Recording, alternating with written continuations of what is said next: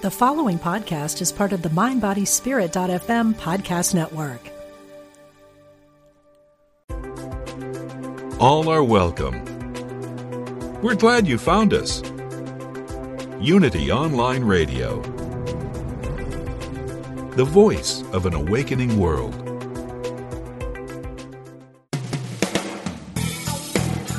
Welcome to Truth Transforms. Join in for spiritually enlightening discussion and the practical application of new thought principles. Here's your host, Reverend Galen McDowell.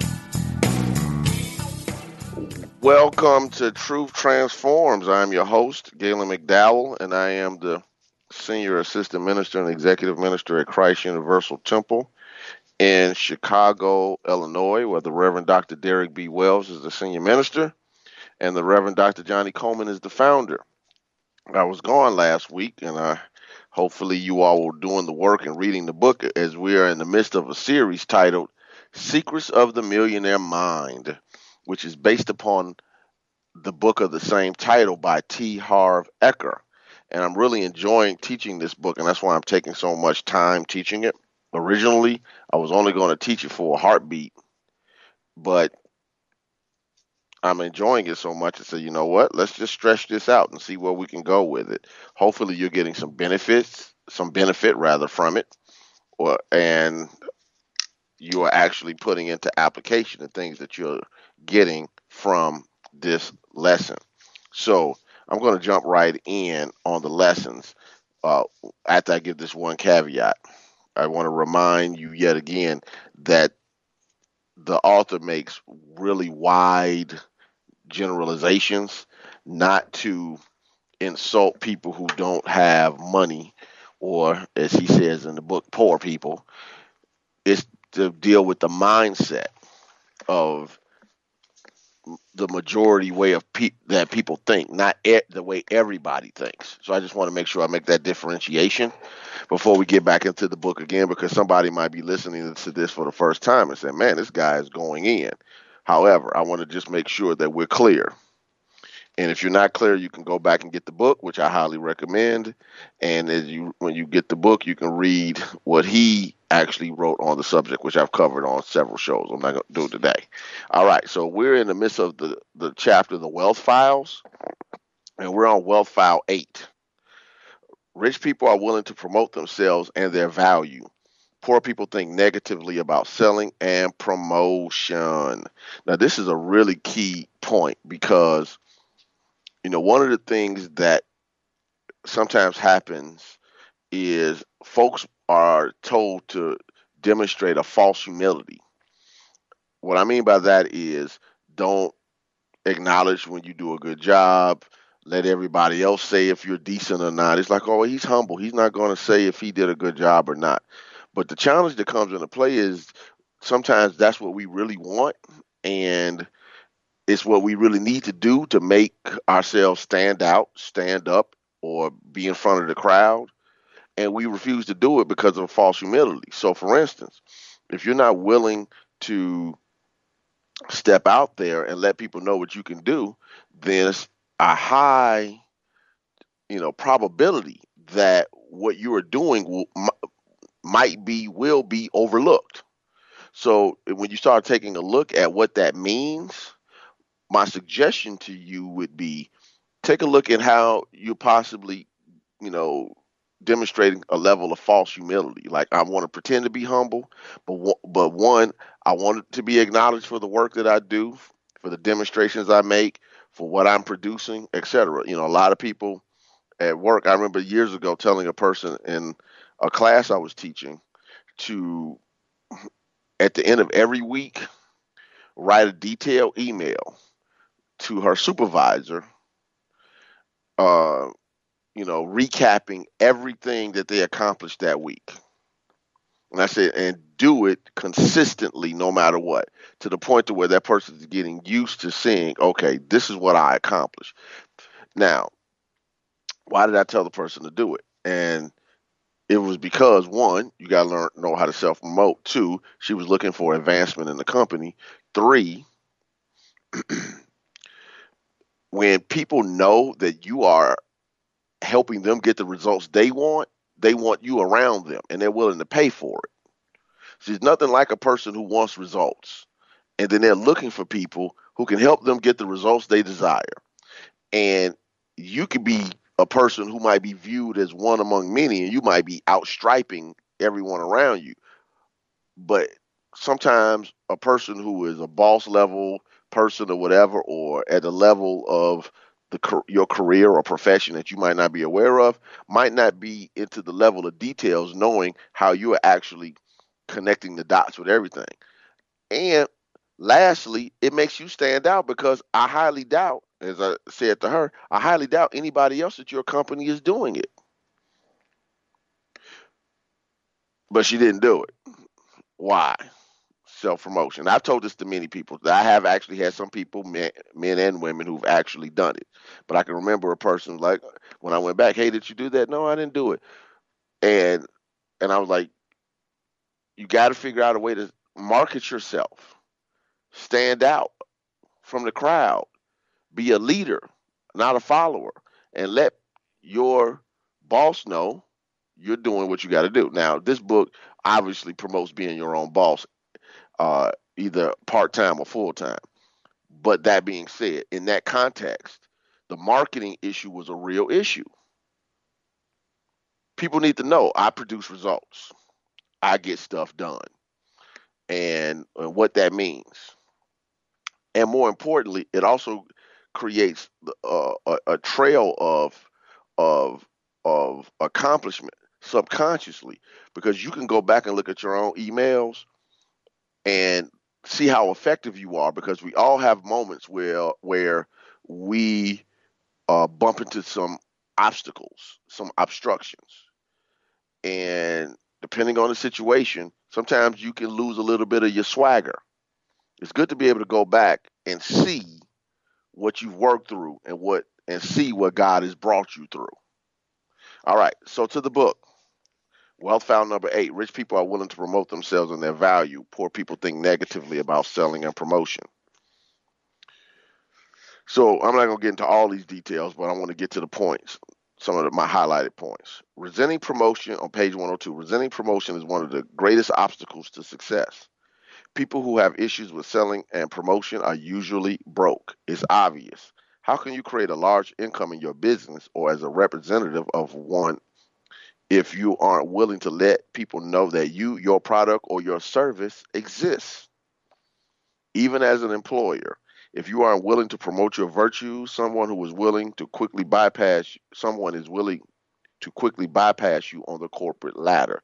Now, it was a movie that came out, I believe, in the late 80s, early 90s. It was called The Field of Dreams.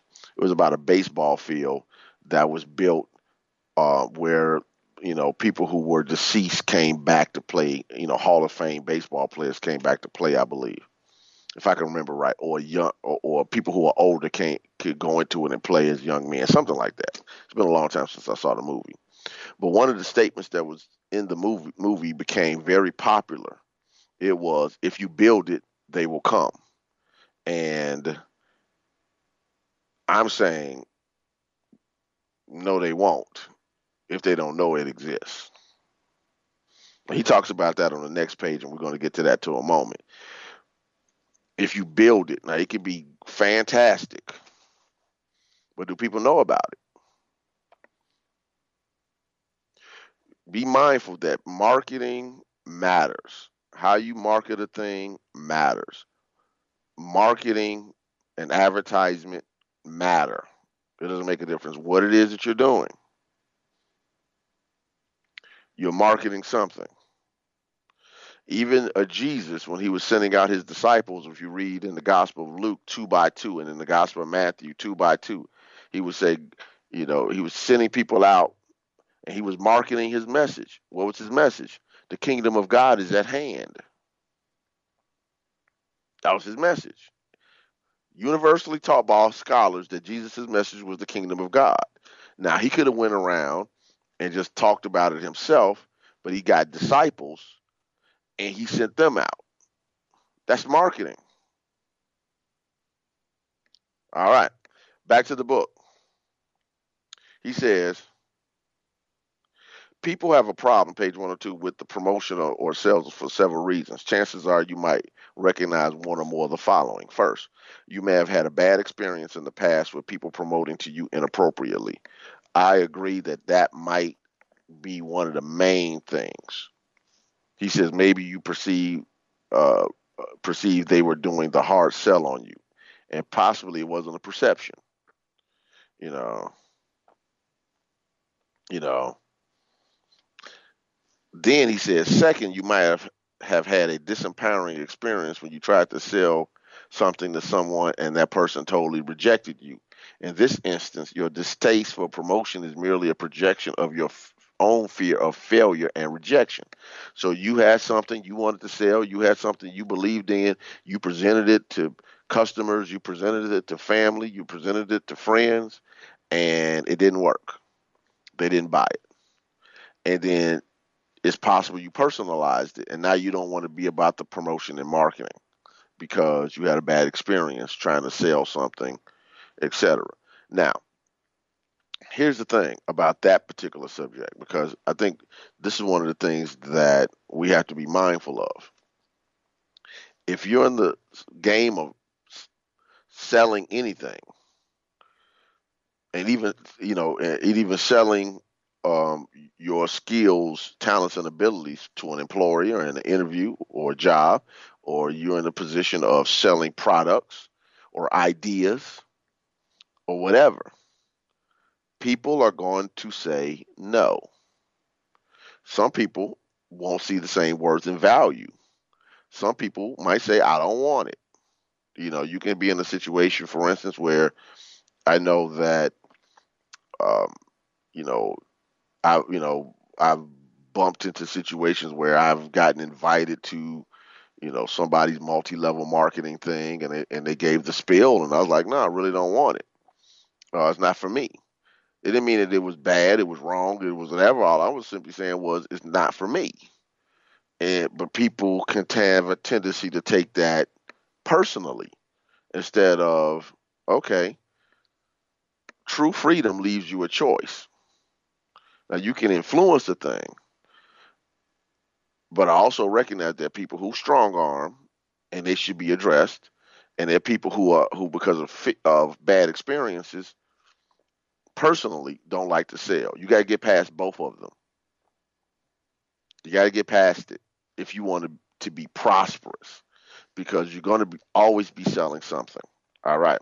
He goes on to say, third, you may you might come f- from past parental programming. Many of us were told that it's impolite to toot your own horn. I talked about that earlier. He says, but well, that's great if you make a living living as Miss Manners. But in the real world, when it comes to business and money, let's be clear. When it comes to business and money, if you don't toot your own horn, I guarantee nobody will. Rich people are willing to extol their virtues and value to anyone who will listen and hopefully do business with them as well. In other words, learn how to let people know you do it. You know, you know, uh, I'm unapologetic about my presentation skills when it comes to new thought. I deliver. And I'll tell anybody that. Point blank. You put a microphone in front of me or no microphone, people in front of me with a with a willing ear, guess what? I'm going for it. I don't care who speaks before me. I don't care who speaks behind me. I'm bringing it. You better bring yours. Now, some people might consider that cocky. I don't consider it cocky. It's confidence in my talent, skills, and abilities because I've developed them. I've worked hard at my craft to be able to deliver at a high level. Now, if a person considers that cocky, that's on them but I know I can deliver. Now, here's the thing: you can't if you you know you, you're gonna talk it, you got to deliver it. I'm not gonna lie and say you can't. You know, Muhammad Ali talked a lot of trash back in the day, but he walked into the ring and he delivered. It makes a difference. All right, back to the book. He says, finally, some people feel that promotion is beneath them. He says, I call this the high and mighty syndrome, otherwise known as aren't I so special attitude the feeling in this case is that if people want what you have, they should somehow find and come to you. People who have this belief are either broke or soon will be. That's for sure. They can hope that everyone's going to scour the land searching for them, but the truth is that the marketplace is crowded with products and services, and even though theirs may be the best, no one will ever know that because they're too snooty to tell anybody. I've bumped into this actually in the religious world where people like, you know, you know, you know, I, you know, they start talking, you know, so much heavenly stuff that no earthly good about you know don't make a difference what it is that you know I'll, I'll, I'll just draw my consciousness and and whoever shows up i'll teach. And if i only if i can only make the difference with one person then it'll be worth it. Well why make the difference with one person when you can make a difference with 100 people? Why make a difference with 100 people when you can make a difference with 1000 people? Why make a difference with 1,000 people when it can be 10,000 people, and so on and so on and so on. This, oh, if I only change one life, it'll be worth it. What? What? We don't even listen to what we're saying. If, if God has placed the calling in your soul to be an agent of change and transformation for humanity, and you're talking one person at a time talk, no. Now, if one person at a time allows you to uh, to to multiply, sort of like an investment. So you know the you know the, the one becomes two, then the two becomes four, and the four becomes eight, and the eight be- becomes sixteen. That's if you're doing one at a time like that, that makes sense because eventually you will compound to being able to make a greater and greater impact in life but don't sell yourself short with oh if I, if it's only one person. No. How big is your god? And how big is your consciousness? What could you really accomplish if you got serious about making a large impact? You know one of the things that reverend Colemon used to say um, years ago when she was leading christ universal temple was think big. The way she would say it, she wouldn't just say think big. She would she would say, think big. And then she would say, How big is your God? Like she's like, You don't need no big God to get this little stuff you trying to get. Think big. You got you, you, like it takes a big God to have big dreams. And it takes a big God to make a big impact. How big is your God? Really allow that to land. So you can be awesome playing a small game. You can be a shark swimming in a pond. You were made for the ocean. Are you willing to swim in the ocean? It makes a difference. All right, back to the book. So he says, rich people are always excellent promoters, page 103. They can and will and are willing to promote their products, their services, and their ideas with passion and enthusiasm. In other words, if you're not sold on it, why should I be sold on it? I tell people this all the time in in ministry because I'm known to be passionate in my uh, presentation style. But I tell people, if it doesn't make me, if it doesn't fire me up, why should it fire you up? If it doesn't move me, why should it move you? I'm not here to lecture you. I'm not here just to give you my good ideas. I'm here to impact you, to shake you up, shake you up, to shift something in your consciousness. So you will take action on what you're hearing. And more importantly, you will start to seek the same presence and power of God in you that I'm talking about. But if I'm not passionate about it, then why should you be passionate about it? You know, I'm not going to get up here and start talking about, you know, God is the source of your supply and all is well. No. Like in the book of Jeremiah, it says, like fire shot up in my bones. Are you passionate and enthusiastic about winning in life? I'm talking the real talk now. You have to be willing to promote yourself. He goes on to say, What's more, they are skilled at packaging their value in a way that's extremely attractive. In other words, not only do they know their value, not only do they proclaim their value, they, pro- they proclaim it or present it in a way that's attractive for others.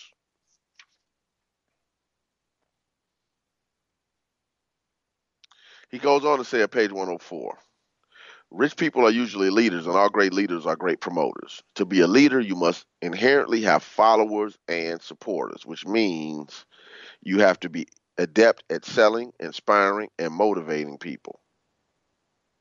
I'm going to give an example, a few.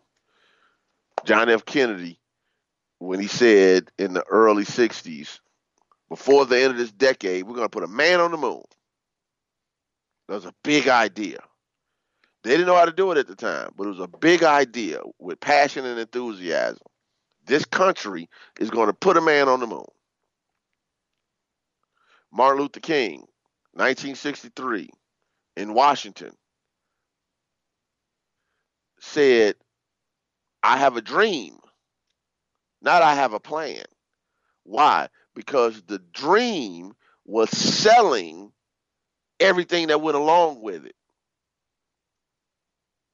I have a dream. He inspired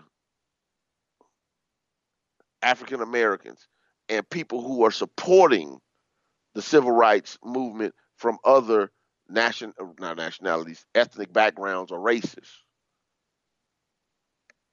And I would say inspired the world to look at life differently. That's why that speech to this day has so much impact. He was selling a higher vision of humanity. He had to proclaim it. He was willing to sell it to the world at the capital of the United States. As a person, just because of his skin color, did not receive equal protection and rights under the law that was due to him as a citizen of the United States. But he was promoting a higher vision.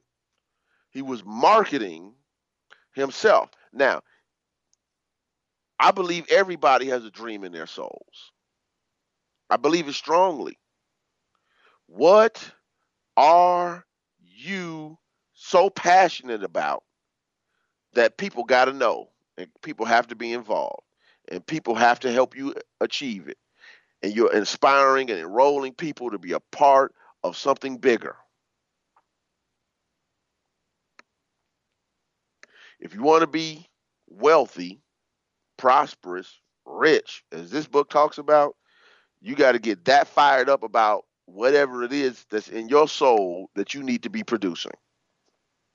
It's a mindset. That's why Johnnie Colemon used to always say, prosperity is a rich state of mind. Prosperity is a rich state of mind. Prosperity is a rich state of mind. She would drill it over and over and over again because she was trying to make sure that people got it. Prosperity is a rich state of mind only.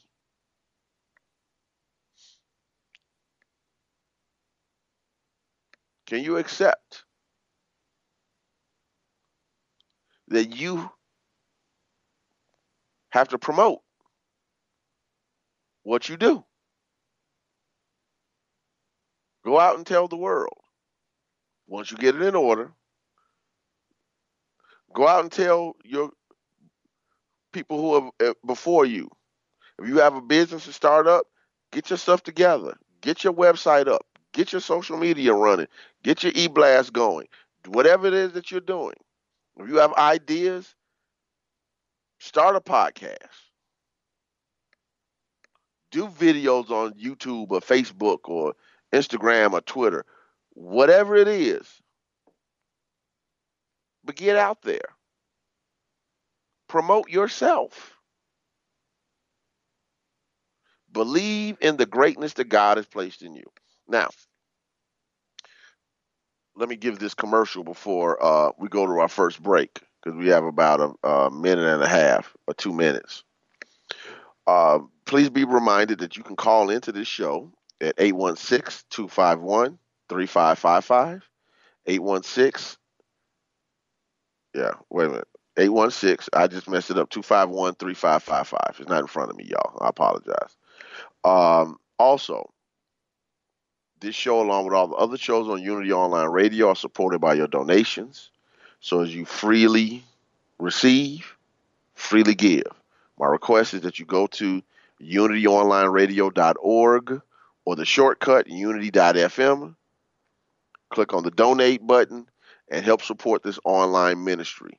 That if you're listening to this show and you've been a listener and you're listening to the other shows, I know that your soul is being fed. And the the law is is that you feed back or support that which feeds your soul. So give and you receive. We're giving. The balance of that is receiving. You're receiving. The balance of that is giving. Anyway, moving on. So that's my request. Please be reminded that this show has a Facebook page and all of that other good stuff. So, you know, let's do what we got to do. Are we a minute early, Jeff? So,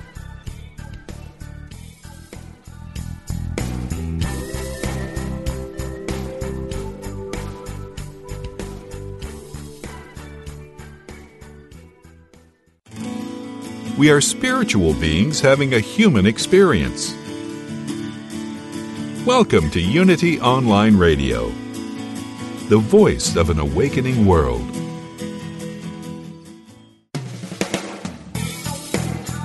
Welcome back to Truth Transforms with your host, Reverend Galen McDowell. All right, welcome back to Truth Transforms. Let me finish my quick commercial. Yet again, this show has a Facebook page, Truth Transforms with Reverend Galen McDowell. My request is that you like it um, and write a positive review for it and a, give it a five star rating. This show is also on Apple Podcast and Stitcher. Those are both apps. If you listen to it on Stitcher or Apple Podcast, my request is yet again you give it a five star rating, write a positive review, and those things help with the algorithms. So let people and let people know about the show. If you like something, whatever, go onto the website, share it on your social media, et cetera, et cetera, because you know we're doing work here. If it's helping you, most likely it can help somebody that you know, somebody who might need this message, and they need you to carry it because they're unaware of it. So my request is to help me market the show because it will help people. All right, wealth file number nine, page 106. Rich people are bigger than their problems. Poor people are smaller than their problems. Again, we're talking about a mindset. Now, and we're talking specifically about money in this series. All right he says, as I said earlier, getting rich is not a stroll in the park. It is a journey that is full of twists, turns, detours, and obstacles. The road to wealth is fraught with traps and pitfalls, and that's precisely why most people don't take it. They don't want the hassles, the headaches, and the responsibilities. In short, they don't want the problems. So many times people want wealth, but they don't want what goes along with that wealth, which is the responsibility of maintaining it or the responsibility of leading and managing other people, uh, the responsibility of owning their own business, the, uh, the, super, the, the responsibility of supervision of anything and anyone other than themselves. So wanting wealth and not wanting responsibility normally don't go hand in hand. So with anything in any situation and circumstance, you want to figure out a way to make more money figure out a way to gain more responsibility, whether that's in a company or starting your own thing.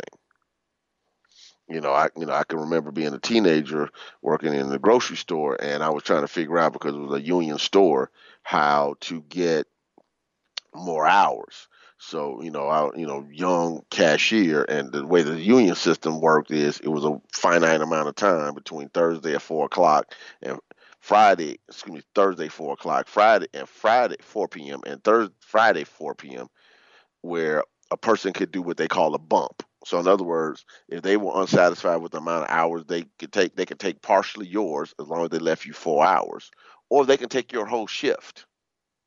And then you would have to do that to people that are under you. Now picture the situation where between you know everybody showing up like right before four o'clock on Friday, you know, or hopefully they're off work or off work that day or on break or on lunch or something so they can adjust because you can come off of go on break, get up there 415, 430 and have a lot of your hours taken away because the union allowed you to say if you're not getting the hours that are your average, you can take those underneath you. And it was in the contract. So I had to figure out a way for that process not to happen or leave. So I just decided to take more responsibility. I was like, it's a person here who helps the managers run the front end, make sure the cashiers and the baggers go on break and the overstock gets put up, put up, and the cat the carts get pushed, and they stay late and make sure that the store gets faced. I mean, in other words, you pull the items up and make it look good like a wall and all that. Somebody had to do it. I was like, I'll do it, but that meant I had to be at work super late. So what? I mean, I had to now manage the people that I worked uh, with for for years. So what? It got me what I wanted. So you got to be clear. So when when you want responsibility, and the other thing was the, with with with that union job, the amount of if you didn't average a certain amount of hours for a certain period, you couldn't get your next acceleration of bump in pay. So you had to consistently make a certain amount of hours for certain periods, and you would consistently get bumps in pay. So I was like, oh, okay, now I can just accelerate this process, which I did. Now, why is that important? It's important because the only way that could have happened was I just decided that I would take on the responsibility of not just working and being there for myself, but actually taking on the responsibility of of managing others and getting the job done well. Let me add that part as well. All right, back to the book. All right. He says, bottom of page 106 The secret to success, my friends, is to not try to avoid or get rid or shrink from your problems. The secret is to grow yourself so that you are bigger than any problem. All right. So then he goes to an example. If, if you know, if you're a 10 looking at a level 5 problem, it's not a problem. But if you're a, if you're a 4 looking at a level 5 problem, it's a serious problem. So he goes on to say, page 107, note that whether you are rich or poor, playing big or playing small, problems do not go away. If you are breathing, you will always have so called problems and obstacles in your life. Let me make this short and sweet. The size of the problem is never the issue. What matters is the size of you. Really allow that to land. So, you know, as I've said before on this show, understanding determines if something is a problem or not. And again, I use the analogy if my truck stops on the side of the highway and I'm under the hood trying to get my car to start um, and it won't start, I call my insurance provider. They send somebody out. They can look at the car, mechanic or a friend, look under the car for 30 seconds. Oh, try to crank it up now. Cranks right up. I've been out there an hour trying to get the car started. They can get it started immediately. What's the difference? Understanding. When you have know-how, it's not a problem. That can that's that's that's unsolvable. The issue is still there, but you view it differently. So as you grow and expand in consciousness and skill and talents and abilities, but more importantly in your assurance that that you are one with the source of all good. Now what does that mean? That means that I don't have to know how to fix cars for my car to get fixed. I don't know how to I don't know how to I don't have to know how to do banking for my money to be right. I just need to draw the people into my experience that can handle the things that they know how to do. See, sometimes we think we have to have the skill, but no, a good leader manages, supervises, and oversees the production of getting it done. The main thing is that you're causing it to happen. Then it's not a problem. Now, it's a problem if you sit down and try to do it because you might not have the skill. You know, if something's going on with the church website, I'm not going to try to get in there and change code. I don't know how to do those type of things. I call the person who knows how to do it. I hope you're getting what I'm saying. Sometimes we're dealing with problems because we're trying to tackle stuff that's outside of our awareness instead of going to get the help we need. Because if you're thinking from the standpoint of I'm bigger than this issue, the issue is not bigger than me, then you start to become creative. What could I do to to solve this? What can I do to make this a non-issue? And then your creativity will kick in. This inspiration, this intuition and intelligence that's within you will kick in and help you navigate what you need to navigate. You say, "Oh yeah, I know somebody who can da da da da da." Oh yeah, you'll think about calling somebody, reaching out to somebody, or, or on Facebook you haven't even thought about in a while. Hey, blah blah blah blah blah. Ran into something. I, I might need your help. Are you willing to give me a hand on this? And a lot of times they're willing to do it. Sometimes, and many times, at no cost, or anything that would impact you differently. I mean, uh, negatively. So my point is this: you got to think bigger than the issue. Think bigger than the issue. How big is your God? Just turn to page 108 he says, if you want to make a permanent change, stop focusing on the size of your problem and start focusing on the size of you. I love the way Michael Beckwith says. He says, stop telling God about your big problem and start telling your problem about your big God. It's a big difference. He goes on to say, uh, in the book, page 108. The bigger the problem you can handle, the bigger the business you can handle, the bigger the responsibility you can handle, the more employees you can handle, the more customers you can handle, the more money you can handle, and ultimately the more wealth you can handle. It all works together. But it takes discipline, it takes focus, and it takes perseverance. You got to stick to it. Again, he says, again, your wealth can only grow to the extent that you do. All right. Then he says, bottom of page 108, by the way, keeping your wealth is a whole other world. In other words, it's one thing to make it, it's another thing to keep it. He says on page 109, think of yourself as a container for wealth. If your container is small and your money is big, what's going to happen? You will lose it. Some people who have high level talent, you see this in entertainment a lot, and with athletes, they have high level talent. They can make the money, but they don't have the consciousness to keep it. So they'll figure out a way to burn through their money, no matter what. They're, you know, they're living high on the hog, and next thing you know, you're hearing about the IRS taking their cars away. You know, stopping, you know, stopping them and taking Lamborghinis away taking paintings and other things out of their homes because they can make it where they didn't maintain it. Again, discipline, focus, perseverance. You know, as the Apostle Paul said, the race is not run to the swift, is not won by the swift, but he who endures to the end. Don't run the race of building and creating wealth not to be able to maintain it because you're you, you can't make you haven't developed a container to hold it. So as soon as you get it, you got to spend it. As soon as you get it, you got to be wasteful. Or as soon as you get it, you're not taking the responsibility to maintain it. I never forget uh, watching an interview with uh, that was uh, uh, not interview, a documentary about Kareem Abdul-Jabbar and how he played longer than he might have played because at one point in his career, after he got traded to the Lakers, his agent basically got almost all of his money. He was he was he was hoodwinked. his money was being mismanaged. But what ends up happening is okay, I'm skyhook, skyhook, MVPs and championships, but I'm not watching my money.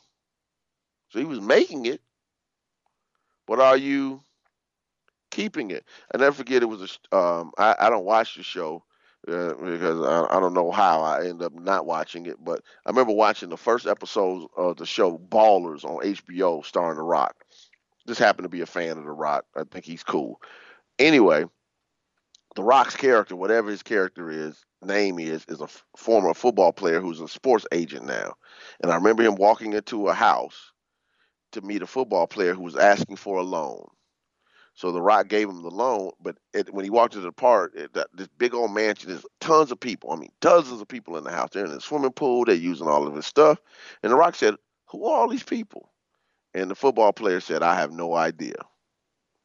Living the lifestyle, making the money, literally putting his body and his brain on the line uh, for a short amount of time, and have to deal with the residual effects of that type of sport for the rest of his life and allowing people to wastefully spend his money and utilize his home, and he didn't even know who they were. So let me say this as well. As Reverend Ike would say, don't allow anybody to turn you into a gravy train. In other words, that was an old term, in other words, of saying where you make the money and they use it all, they spend it all. Be mindful. Do what you want to do with your money, but you don't have to be somebody's meal ticket. That's a more up to date term. Because sometimes we're allowing people, because we're not a good container and we don't realize it, to show up. They have to show up and to show us ourselves. So we think it's them. All the the, the, the son that doesn't want to do right or daughter that wants to do right or the, the the sibling or the parent or the friend or the whatever that's always leeching. Uh, you know staying with you. No ambition no work no whatever. Doesn't want to do right. Don't want to get themselves together. Don't want to put their lives in order. And you always end up being the default person that's coming out of your wallet that's subsidizing their lifestyle have them living in your place, eating your food. You know, you know. Uh, and I could, I never forget. I, I can remember somebody asking me years ago if um, uh, they could uh, stay with me for a short time just to get their lives together.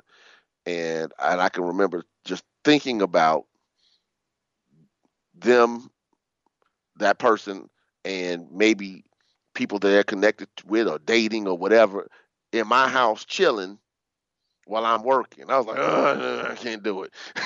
so, and I'm not saying I was right or wrong, but I was really clear that if you wreck your life, it's not my job to be the firefighter coming in running with the hose, spraying water on everything. Be mindful about your being a container. Because if you don't get this right, people will show up to take advantage of you by right of consciousness. Now, I know this is not where he's going, but I in in this chapter, and you can read this chapter for yourself. But I wanted to drill home this point because there are times when we just don't get that the people and experiences that show up are validating core inner beliefs. Or as Reverend Ike would say, I meet no one but me. So you have to show up to validate my inability to maintain my wealth or love myself or have peace, etc., etc. And the opposite, you show up to validate, you show up to support, you show up to inspire. It's all consciousness. Life is consciousness. Life is consciousness. Life is consciousness. One more wealth file. We got 10 minutes to go. Wealth file number 10. Rich people are excellent receivers, poor people are poor receivers. He says, if I had to nail down the number one reason most people do not reach their f- full financial potential, it will be this. Most people are poor receivers. They may or may not be good at giving, but they're definitely bad at receiving. I say this all the time. People love to give, they don't like to receive. Somebody wants to take you out to lunch. Oh, let me take you. Say, hey, invite you to lunch. Say, hey, let me take care of the bill. Oh, I can't let you do that. You want God to give you millions and you can't accept lunch. How does that work? And I'm not talking about people trying to manipulate you or bribe you or anything that that that you know will will trigger your intuition to say, hey, something's not right about this. I'm not talking about those situations. I'm talking about sincere situations where receiving is an option and you receive re- refuse to receive because you're a poor receiver. But again, if you're a poor receiver to when it comes to dealing with human beings, Lord knows you might be a poor receiver when it comes to the universal presence and power that we call God. So universal law is trying to bring experiences into to your life, ideas, people, places, and things, and you're like, no, no, no, no, no, no, no, no, no, no, no. And then you and then you're wondering why you didn't get your blessings. You keep saying no, like the man who who who when it, it was a flood before the flood came, you know, police came. Hey, it's time to leave. He wouldn't leave his house, and then uh, the water came up to a certain point. Somebody came with a boat a raft. Hey, let's go. He's like, no, I'm just waiting, waiting for God, whatever, waiting for God. Next thing the water's up, he's on the roof. Helicopter goes by with the ladder. Hey, I'm waiting on God to deliver me. Then he makes his transition, and then he and he says, God, how come you didn't save me? He said, I sent a person, I sent a boat, and I sent a helicopter. What do you want? You have to be a good receiver, not just a good giver. And a lot of that just comes from low self esteem, or as he talks about. Low self esteem. All right.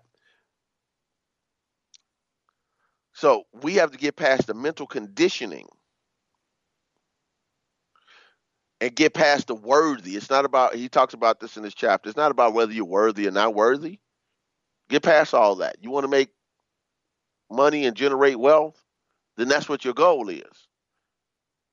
But we get caught up in I'm worthy, should I have this? Is this too good to be true? All that's mental conditioning and it's meaningless.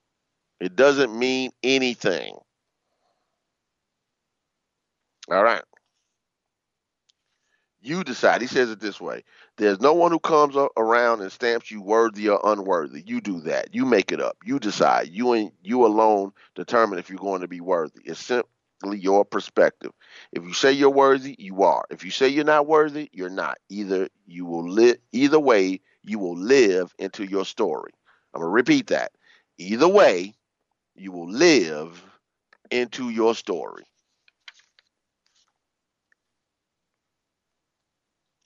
So just let it go. He talks about on page 116 when you don't allow yourself to receive, you're actually blocking the blessing of somebody who's seeking to give. He calls it ripping off.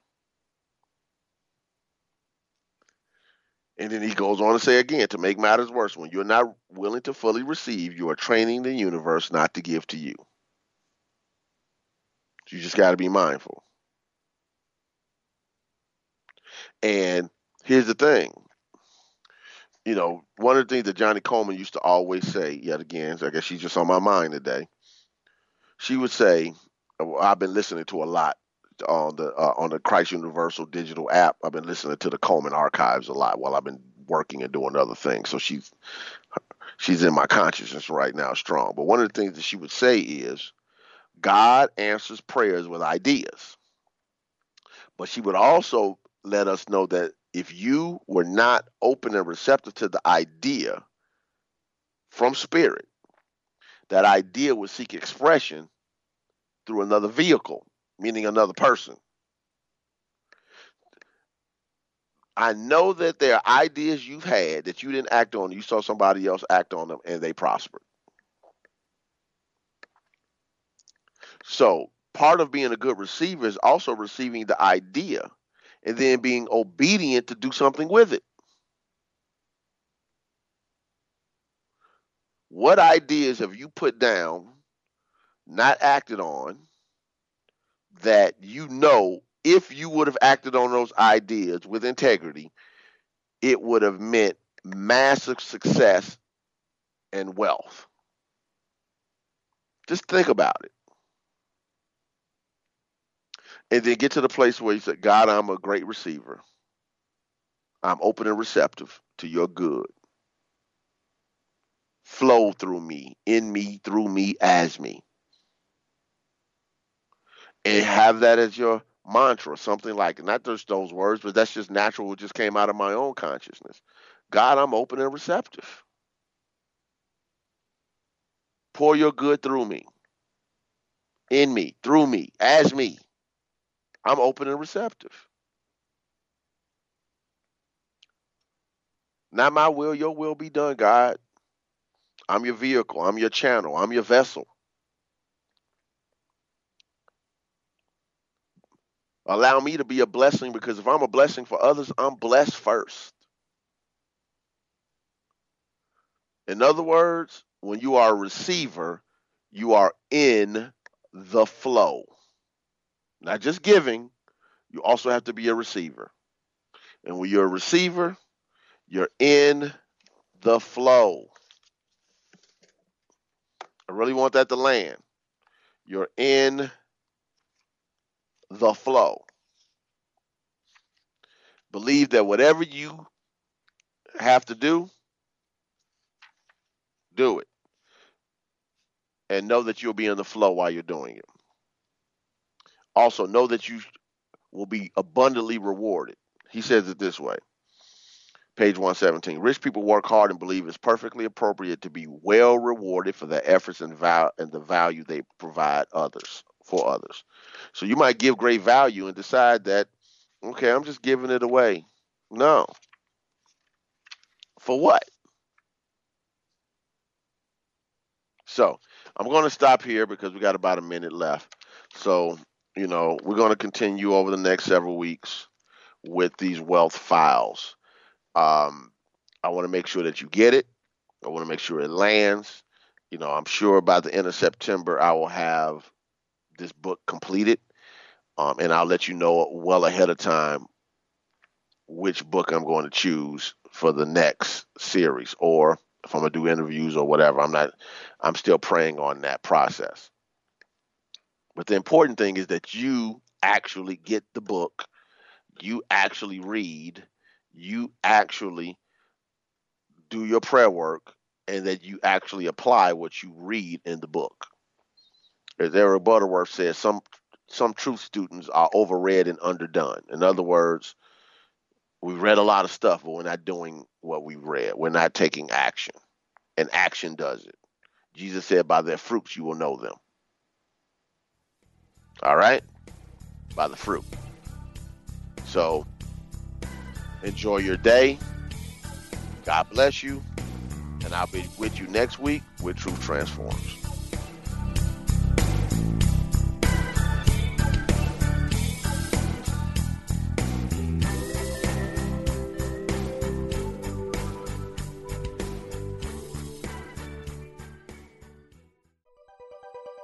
Thanks for listening. This is Unity Online Radio, the voice of an awakening world.